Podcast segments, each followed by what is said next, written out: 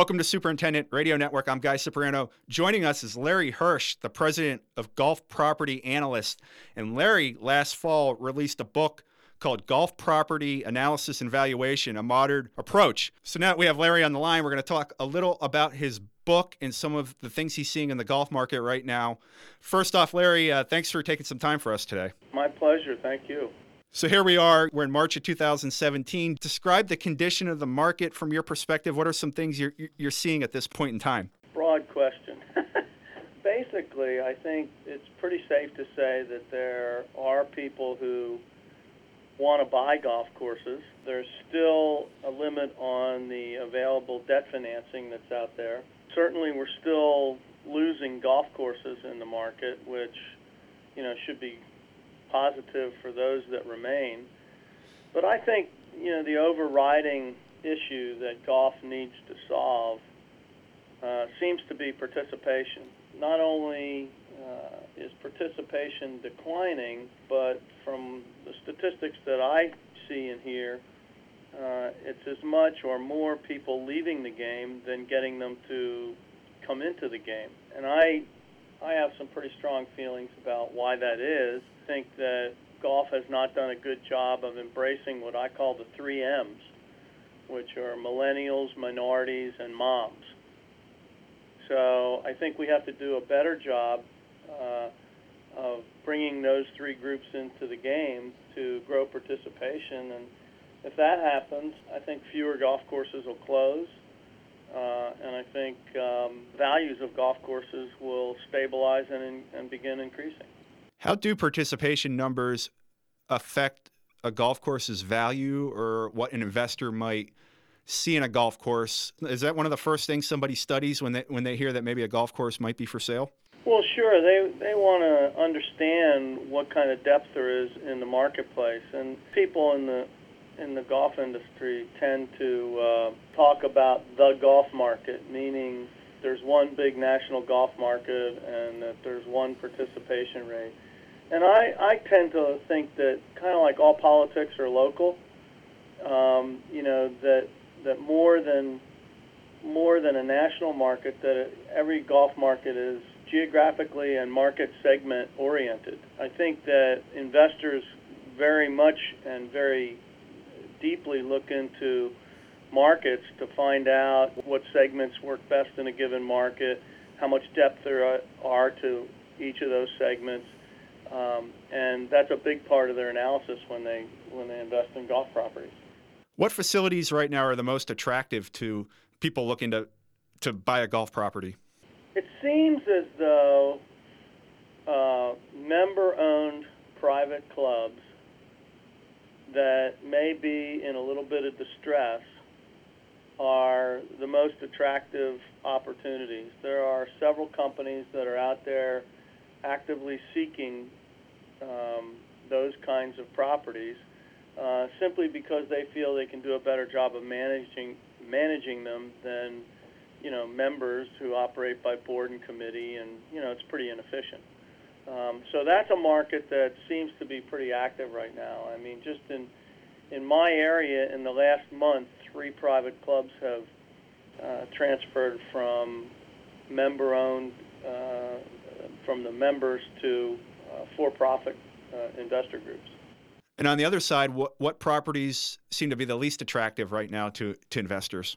Uh, I would say any any property that is located in an area with limited population and that needs potentially a lot of um, capital investment. But more than anything else, I, I think one of the things that I see all the time is specific criteria as to uh, the number of rooftops within a 5 or 10 or 15 or whatever mile radius. And every company has their own parameters. Some companies also have parameters that they will only buy clubs uh, that have a certain level, minimum level of gross revenues.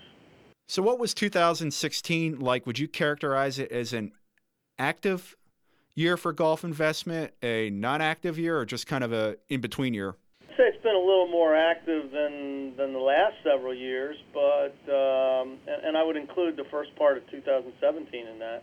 But you know, all in all, if you if you go back to the mid to late 90s, there haven't been any years where there have been as many deals as occurred back then. And how about management companies? Are they they gaining prominence, losing prominence? Is that about staying the same over the last few years? Where's the industry at with management companies investing and owning properties? Man- management companies, I think, have taken on a bigger role in the industry, although it's still probably only, I, I don't know what the latest statistics are, but you know, I would say it's somewhere between 10 and 15 percent, or 12 and 20 percent, something like that. Say 10 to 20 percent uh, of the total industry uh, of uh, universe of golf courses are operated by multi-course management companies. Um, so it's not a huge segment of the market. You know, it's not a majority, but it, it has grown. What I think is more important is that most of these management companies are looking more for management contracts than they are for acquisitions. Although there are some looking for acquisitions. Larry, what's a day like in, in your shoes? You obviously study this stuff. Tell tell our listeners and the golf course superintendents and architects and builders that that, that follow our magazine, what, what does somebody like you do during the course of a day and a week, and what, what are some things you're really studying in particular this time of year? Well, regardless of the time of year, it, that doesn't really impact what, what I do, except for the fact that when it's cold and there's snow, it's it's kind of harder to inspect a property and understand understand what we're what we're looking at. Uh, but we can do it. Basically, what I'm looking at all the time is the combination of the market, the market segment, the property, the property's income history and characteristics. And part of that is the physical uh, characteristics of the property, not only its quality, but but often more important than its quality, its condition. Um, you know, you often hear people say something about this is a great golf course or that's a great golf course. You know, because a lot of us, most of us in this industry are golfers, and and we all, you know, when we when we get around over a beer or a cup of coffee, we we all like to talk about the great golf courses that we've played, and it's amazing how many people will try and convince me that a golf course is worth a certain amount of money because it's a great golf course in some cases, the fact that it's such a great golf course might actually diminish the value because the market that it's in is looking more for a plain vanilla facility. A plain vanilla facility that's in good condition and well operated, but nonetheless a plain vanilla facility. I mean, I've been to a lot of great golf courses that I think, geez, you know, a 20 handicapper would do nothing but lose a dozen balls out here. And, and I think that there were, especially in the boom days of, of the 90s, uh, and early 2000s, there were a lot of golf courses that were built that a lot of people just, you know, can't play. And I think that's what's um, pushed a lot of people away from the game. It's, you know, it's a hard game. And when you make the golf course that much harder, it's, it's even more so. You've been following this stuff for a few decades now. What convinced you to write a book about some of your experiences and some of the things people involved in these acquisitions need to look out for, and tell our listeners a little about the book. Sure. Well, first of all, what motivated me to write the book was that there hadn't been a whole lot written over the years. I mean, I've written a lot of articles and stuff, but there have been a couple books written previously uh, on the valuation and analysis of golf courses, and the profession has evolved over time, and there's I, I think it's advanced considerably in the last uh, 25 years. Uh, we have an organization that was formed 25 years ago called the Society of Golf Appraisers, and I was instrumental in forming that, along with a friend of mine, Sam Hines from Orlando, and and that group has advanced the the profession. I think you know from an understanding of golf course economics, golf course properties, the details. Uh, the fact that a golf course isn't really real estate, it's a combination of business and real estate. But what really motivated me to write the book when push came to shove was that I had seen um, several decisions in court cases, like tax assessment appeal cases and things like that. And, and I had seen some decisions that were written by judges referring to uh, publications that were out of date to the point where the conclusions were, I felt, incorrect. And what I wanted to do, since you know we've probably done as many golf course appraisals as anybody, was take the benefit of that experience and put it out there in a published, credible form um, that would hopefully get judges, lawyers, other appraisers, whatever, um, finding the right conclusions to these cases and use, using the right methodology and techniques to come to these conclusions so that properties would be assessed fairly, so that condemnation cases would be done appropriately, so that state and other tax matters would be resolved uh, more effectively and, and, and more equitably. So that was really the motiva- motivation for writing the book. And fortunate enough to uh, time it in a in a way that the Appraisal Institute was ready to do a new book on on golf courses. So did it with the Appraisal Institute. They published it, they sell it, and uh, I think it, it turned out pretty well. There are a lot of fascinating things in the book, and one of the things that surprised me, Larry, were the number of sections that had to do with uh, course conditions and the layout. How important are, are day-to-day course conditions and what a superintendent c- can control to, to the actual value of the, the golf course? I seem to remember writing an article about this some time ago, and maybe it was even for GCI. But, but I guess you know we all we all like to talk about if we're real golf geeks like you and I are. Um, we like to talk about which major championships were held on the course we played, or who designed the course we played. And one of the greatest lines I ever heard was that the average golfer doesn't know the difference between Donald Ross and Donald Duck. And the, the foundation of that statement is basically that, you know, Joe 20 handicapper, he just wants to go out and have a good time. And what's really important to him is not whether Donald Ross or or somebody else designed the golf course, but what kind of condition is it in? There have been surveys done. I think Golf Digest did one a couple of years ago where they, you know, they surveyed golfers on what's the most important part of the golf experience. And number one, by a long shot, was the condition and speed of the greens. So if you take that and, and, and go down to where, you know, condition of the fairways and the tees and the bunkers and everything else are also uh, important, you know, just behind the greens, you know, you realize that the superintendent's role is very important in, in the value of the golf course because people will come back and play it or join it or whatever. The architect's role is very important because the architect plays a great role not only in defining the golf experience but also in giving the superintendent a palette that he can do his job on better. Some golf courses are easier or harder to maintain.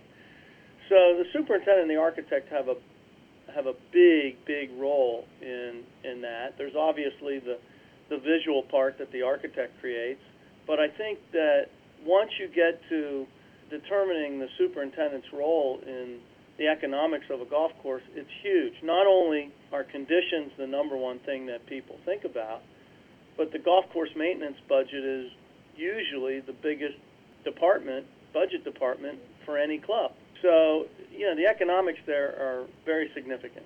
What are some things a golf course superintendent can do during the regular day to day maintenance of his or her job to enhance the long term value of the property? The obvious one is keeping the golf course in good condition, meaning that the players find it to be an enjoyable experience at, at whatever level. In the book, there's a, whole list of, of different market segments. I think you have to match the conditions to the market segment. But I also think that how the course is presented, if you're out there on a Sunday and it's, you know, just general play and you've got a bunch of average golfers out there and you place the pins on the top of knobs in the corners of the greens, takes five and a half hours to play, people aren't going to play the next time. So I think superintendents can play a very significant, um, albeit indirect role in the economics of a golf course by making for an enjoyable experience. The other thing is too is that you know, another statement that I heard um, at the same seminar that I heard the Donald Ross Donald Duck one was that if the greens are slow, the hamburger tastes bad. And part of a golf course's business operations is food and beverage. And if the greens are slow, the guy may not even want to go, or, or if the greens are bad, the guy may not even want to go in and have a hamburger. And if he does that, then the golf course is going to lose money or lose potential business. So the superintendent can indirectly play a role in how much food and beverage business is done.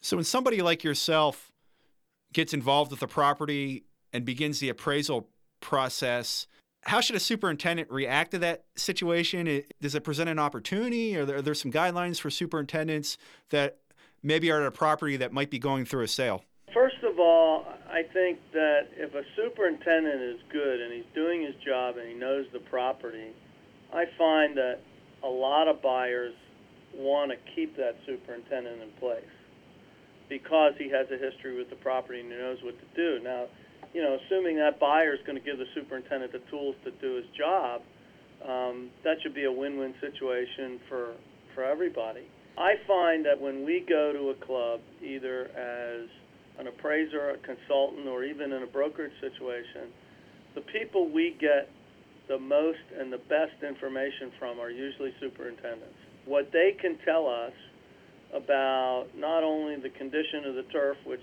to some extent we can see, but also the condition of the equipment, the condition of the irrigation system, the age of the irrigation system, where they're having problems, drainage issues, things like that, play a very big role in ultimately what the golf course is worth indirectly, but also directly in how the income and expense profile of the property is.